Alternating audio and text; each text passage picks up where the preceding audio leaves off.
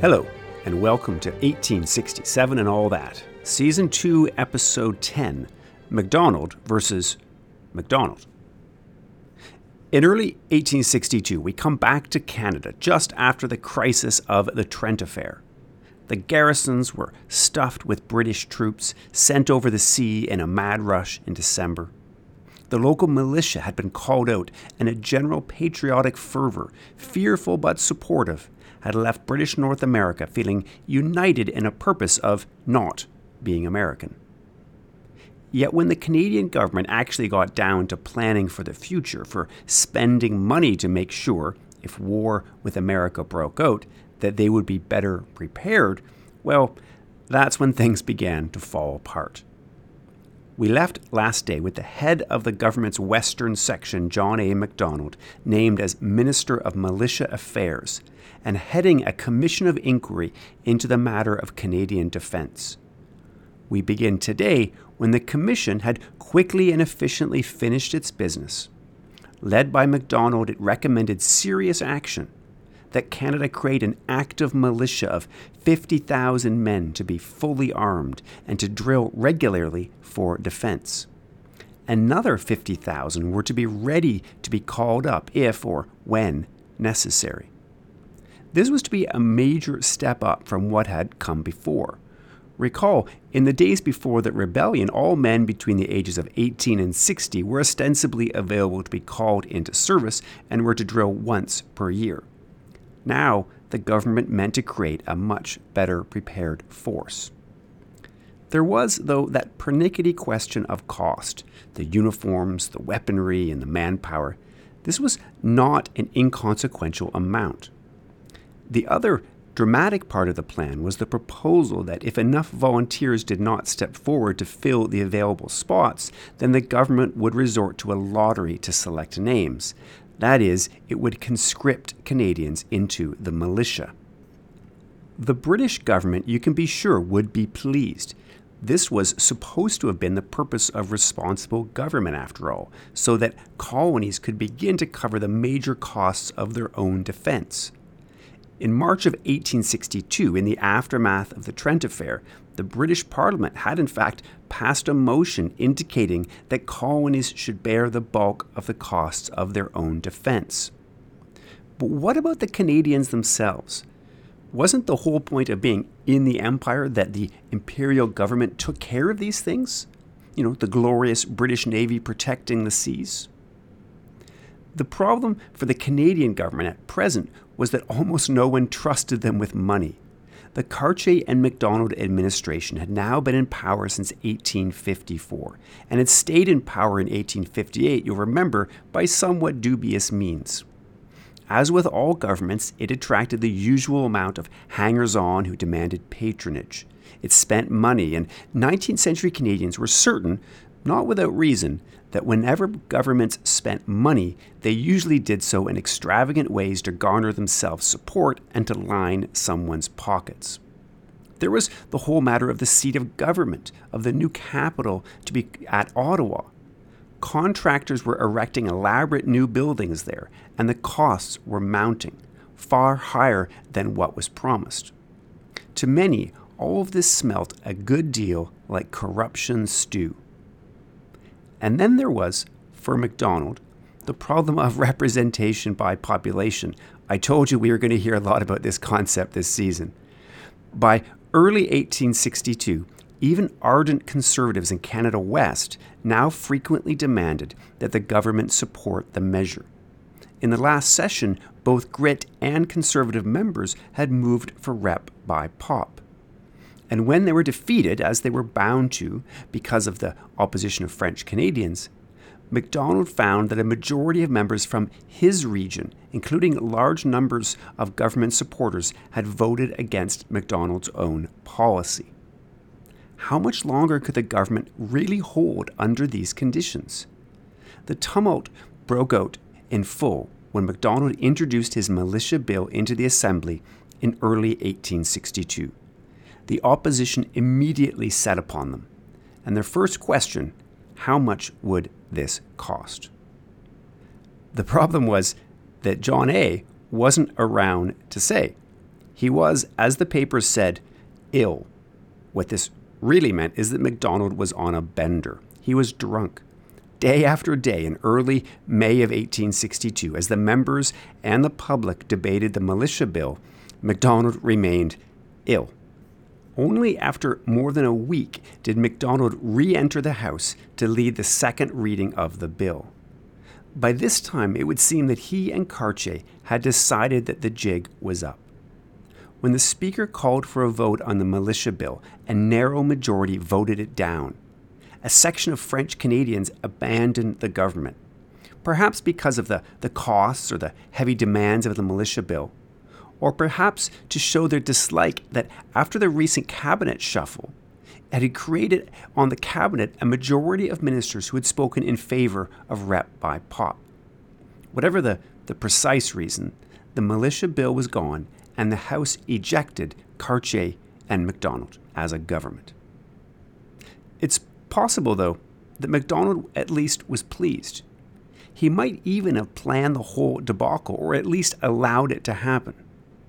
If the government was bound to fall, then what better issue to choose to go down fighting for your country, for patriotism and loyalty? Let's see, he essentially was saying, what anyone else can do. With the fall of the Liberal Conservative coalition, yes, at the fall of another government, the Governor General glanced around and selected an unlikely pair of figures to replace them. If Cartier and MacDonald couldn't work, and if Brown and his lower Canadian ally Dorion were still an impossibility, that left one other option, one as yet not tried, but one which I've been trying to keep in your minds at least somewhat. And that is the possibility that another John MacDonald could take the lead. Not John A. MacDonald, but John Sandfield MacDonald. And yes, if you now wish all of these 19th century Scottish Canadians could select some more unique names, let me tell you, I'm, I'm with you on this one. But they didn't, so let me fully introduce you to the most important Prime Minister named John MacDonald that you likely know almost nothing about John Sandfield MacDonald. I'll double barrel him and refer to him as Sandfield MacDonald to make things easier for us.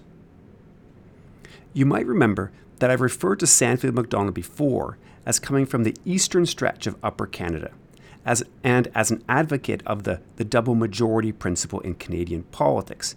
That is the idea that government should largely work by the cooperation of majorities from each of the two Canadas. First, really enunciated back in the 1840s by Denis uh, Benjamin Viger in his attempt to win away a large chunk of French Canadians from LaFontaine in the pre responsible government days. Double majority principles had been mooted many times, much lauded but also frequently ignored because they were so impractical. Almost no government could actually govern this way, a fact that Sandfield MacDonald was going to find out all too soon himself. But let's not get ahead of ourselves. Sandfield MacDonald was actually a fascinating guy in his own right the son of Scottish Catholics who had fled the Scottish Highlands. His mother died at a young age, and he was sent away to school where he excelled. He went into law and was mentored by none other than William Draper, that honorable Tory legal mind who had been a Tory leader in the 1840s. Sandfield MacDonald eloped with the daughter of a Louisiana senator, in fact, his father in law went so far down the path of Southern honor that he ended up dying in a duel. Sandfield MacDonald first entered the legislature back in 1841 under Lord Sydenham. He had a tendency to always find himself partly on the out, always a moderate and not quite agreeing with the majority tendency. Initially a Tory, he moved over to the Reformers in the mid 1840s and was actually part of the LaFontaine Baldwin government that brought in responsible government. But as the Reform coalition fractured in the 1850s with the rise of the Clear Grit faction, he found himself in the old fashioned section, neither a clear grit nor quite a supporter of George Brown either. He was a Catholic and a moderate and believed strongly in cooperation with lower Canadians and believed in the existing union. He was given a, a ministerial post in George Brown's very short lived two day government of 1858, but that obviously went nowhere.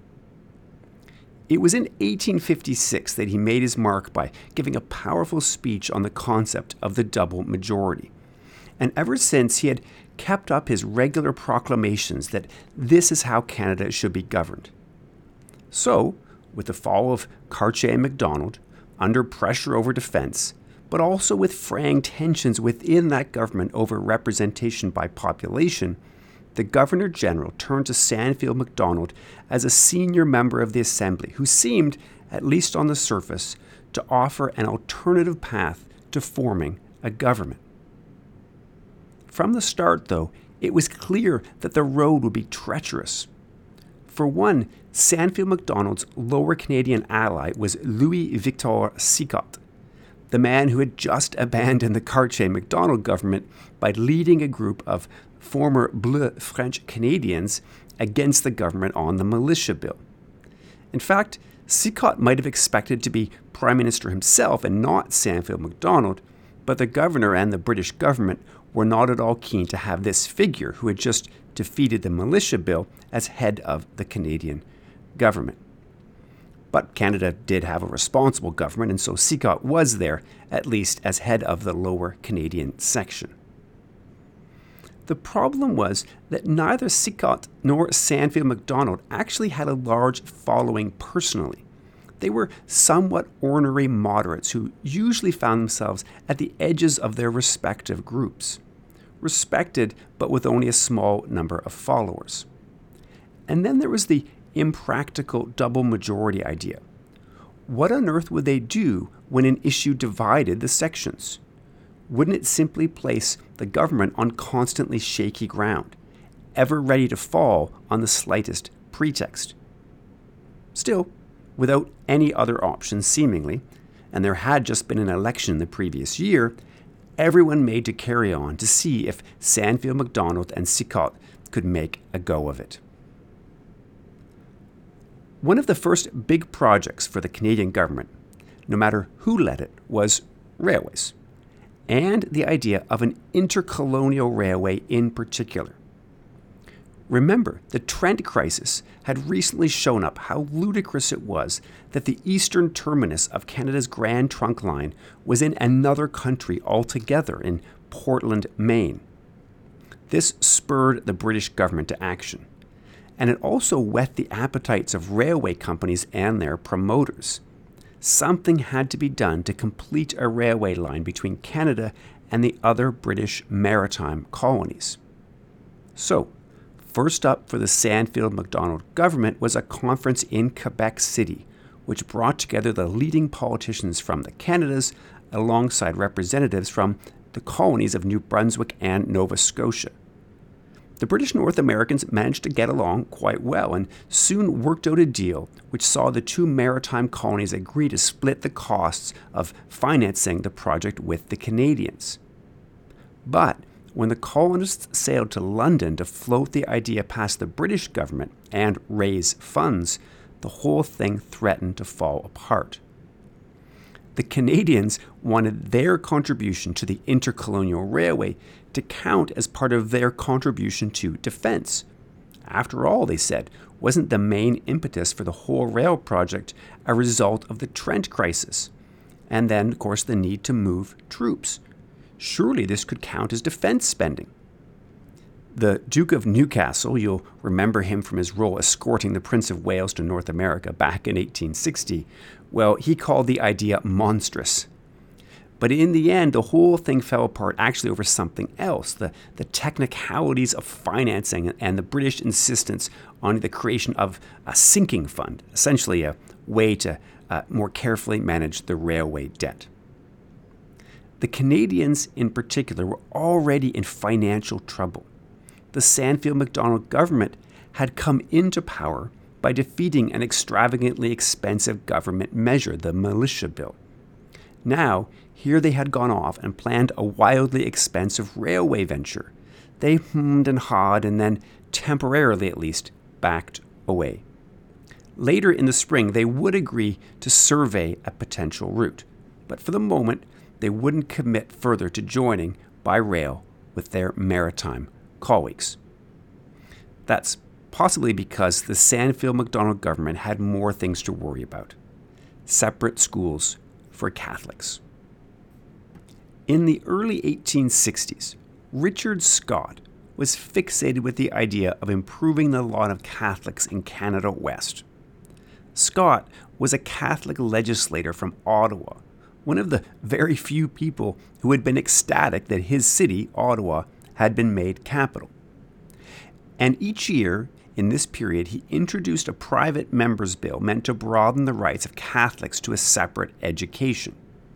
Each year, the House managed to deflect the bill, defeating it outright or delaying it. Even as Sandfield Macdonald and Sicotte took office in 1862, Parliament was in the midst of debating yet another version of Scott's Catholic Schools Bill. Realizing that nothing was going to come of it in that session, Scott removed the bill, but with a promise to bring it back the next year. It's important to recall here that public schooling in Canada at this time did not mean secular schooling. It was assumed that schools ought to be Christian and to include religious instruction. The key point, though, was for it to be non denominational, to not pick sides between Methodist and Anglican, Catholic or Presbyterian. That, at least, is what George Brown would have liked. Brown was an ardent believer in the separation of church and state. Schools could be Christian insofar as almost every single Canadian at the time was Christian. But for Brown and those like him, it was a sign of tolerance and public spirit for all denominations to share the same institution, and that individual denominations did not control the schools. That's one way of looking at it. To others, and this included Scott, but also those like D'Arcy McGee, Catholics ought to have their own separate institutions because they were fundamentally different from Protestants. So Scott came back with a bill in 1863 that expanded the rights of Catholics both to establish their own schools and, more importantly, to receive funds from both the municipal and wider government for doing so. There was a compromise in the bill which allowed teachers to be regulated by the colonial government, but generally it allowed for publicly funded Catholic schools. For Catholics in Canada West, it gave them, as they saw it, the same rights as Protestants had in Canada East, separate schools for their minority religious group. Both sides saw the others as intolerant bigots. Catholics claimed that the anti separate school forces wanted to deny them a basic right to have their own schools. Public school defenders, on the other hand, argued that a, a, truly progressive society could only be built by those who sat side by side together in schools and did not hive themselves off into separate institutions. And yes, if these arguments seem familiar, it's because you can still find this kind of debate around today over whether different cultural groups should have separate and unique institutions to reflect their difference, or should they join with the wider society in the same kinds of institutions about the only thing you can say is that whenever the issue arises, you'll find a divided population and resentments surrounding those differences. Scott's bill was a problem for the Sandfield Macdonald government. Sandfield Macdonald himself was Catholic, but he also knew how unpopular the bill was in Upper Canada and with his own supporters. Sure enough, Scott's bill passed through the Assembly bolstered by huge support in Canada East. The problem was that a majority of members from the western section, including most reformers, and remember, Sandfield Macdonald was a reformer, well, they voted against Scott's bill. But pass it did. Catholic schooling would be bolstered, but against the wishes of a majority of Upper Canadian members and against the very principle of the double majority on which Sandfield Macdonald's government was supposed to stand. Now, Sandfield Macdonald tried to explain away that this wasn't hypocritical by arguing that it had been a private member's bill and so not a test of the government. He may have been technically correct, but the hypocrisy still rankled. It didn't help that the Canadas were riven that winter and spring with yet another tale of injustice out of a murder trial. Whenever you want political controversy in these years, it seems what really helps to put fire in the blood is a nice little controversial murder. Enter the Aylward affair. The whole sordid tale occurred on a remote farm north of the village of Bancroft, right up against the Canadian Shield on the kind of remote and dubiously rocky farmsteads the government was still giving out in the 1850s and 1860s. It involved two feuding families, the Munros and the Aylwards, who lived across the road from one another. Mary and Richard Aylward had moved into the area only a few years earlier, and they were struggling. They bickered incessantly with their neighbors, the Munros, and most of the fighting that year seems to have been about the Munro chickens who were running free and picking at the Aylwards' meager wheat field. And yes, if you're wondering, we are indeed going to delve into a murder caused by runaway chickens. The details of exactly what happened are somewhat contested, but it seems that Munro and his son went over to the Aylwards in search of their missing chickens. The Munros soon got into a shouting match with the Aylwards, and it definitely didn't help that both sides were carrying guns. Richard Aylward charged after Munro, who was traipsing through the Aylwards wheat field. The two men struggled over a, a gun, and Munro shouted for his son to shoot Aylward. But Aylward grabbed control of his shotgun and shot the boy, who ran screaming away. He's actually going to be all right, if being shot and then watching your father die counts as all right. Meanwhile, Aylward and Munro Sr. continued to struggle until Mrs. Aylward came crashing onto the scene carrying a scythe. She whacked at Munro twice, once slicing into his arm, and the next time taking a huge gash out of his head. Bleeding and mortally wounded, Munro crawled back to his own farm. He managed to live for another 12 days before finally succumbing to his injuries. Justice traveled slow in remote regions, but eventually constables arrived to arrest the Aylwards and take them south to Belleville for trial. But the delay gave Mrs. Aylward time to tell a neighbor that she had killed Munro and that she had planned to do it, and, when the neighbor scoffed, to show her the bloody scythe. This was, as you can imagine, not so good for her subsequent defense. In Belleville, they faced trial before none other than William Draper, the former Tory leader and Canadian parliamentary leader who had actually retreated from politics into the judiciary. I won't get into all of the back and forth of the trial, but a few things are striking. For one, both the husband and wife faced murder charges together. And witnesses noted that although the incident might have seemed to be a sudden fight, in fact, Mary Aylward had boasted that she was going to kill Munro.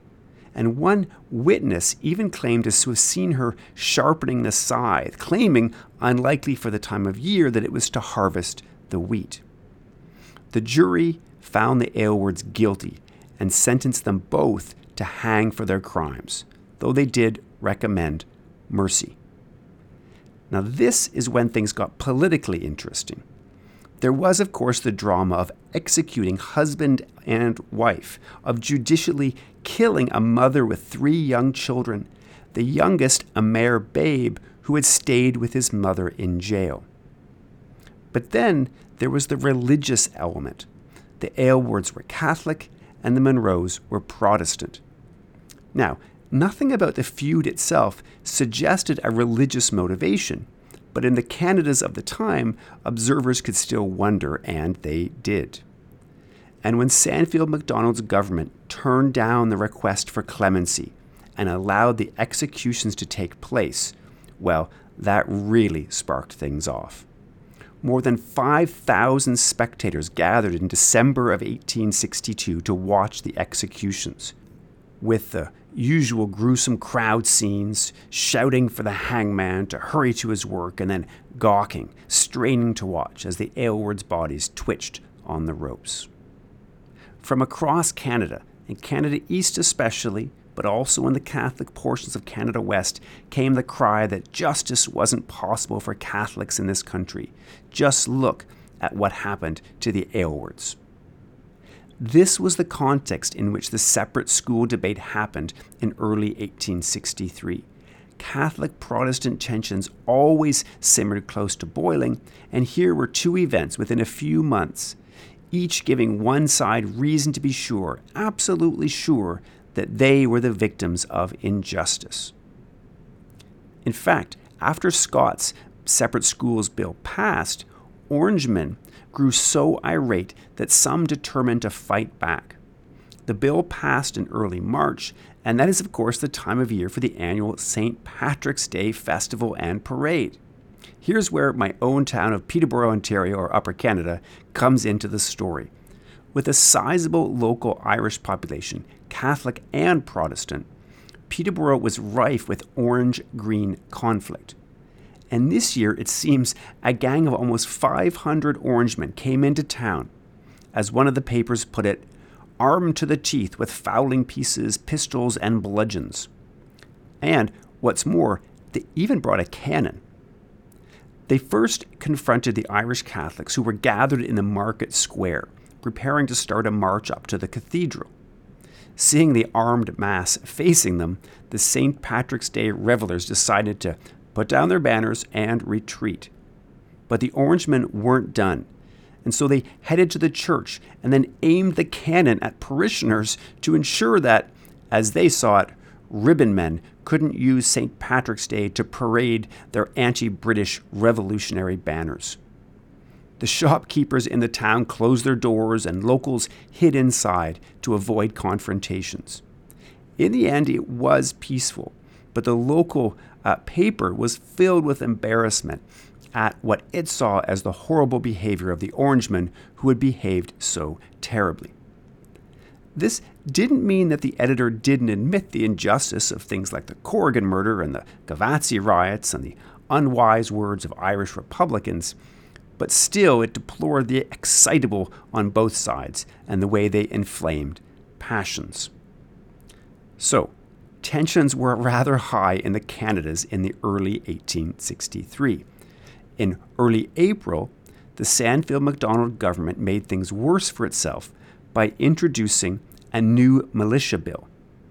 And this time, they completely reversed themselves and introduced a bill that was just about as elaborate and expensive as that which had defeated the previous government and against which Sandfield had come to power. That set up John A. Macdonald and the old government, now the opposition, nicely.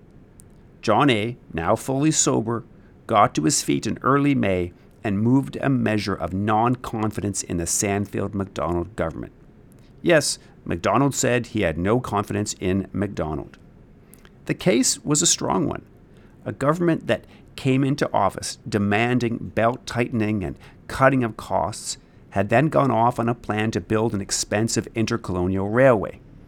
A government that came into power against a militia bill now was proposing an even worse militia bill. And a government that said it was in favor of the double majority had just passed a separate school measure on Upper Canada against the wishes of that section, completely disregarding its own stated principles. To put it mildly, John Sandfield Macdonald was in trouble. The debate lasted for 10 days, but when the final vote came, the Assembly voted against the sitting government. Sandfield Macdonald's government fell, and the Assembly was to be dissolved. Macdonald brought down Macdonald and showed yet again just how unstable was the system of government in the Canadas.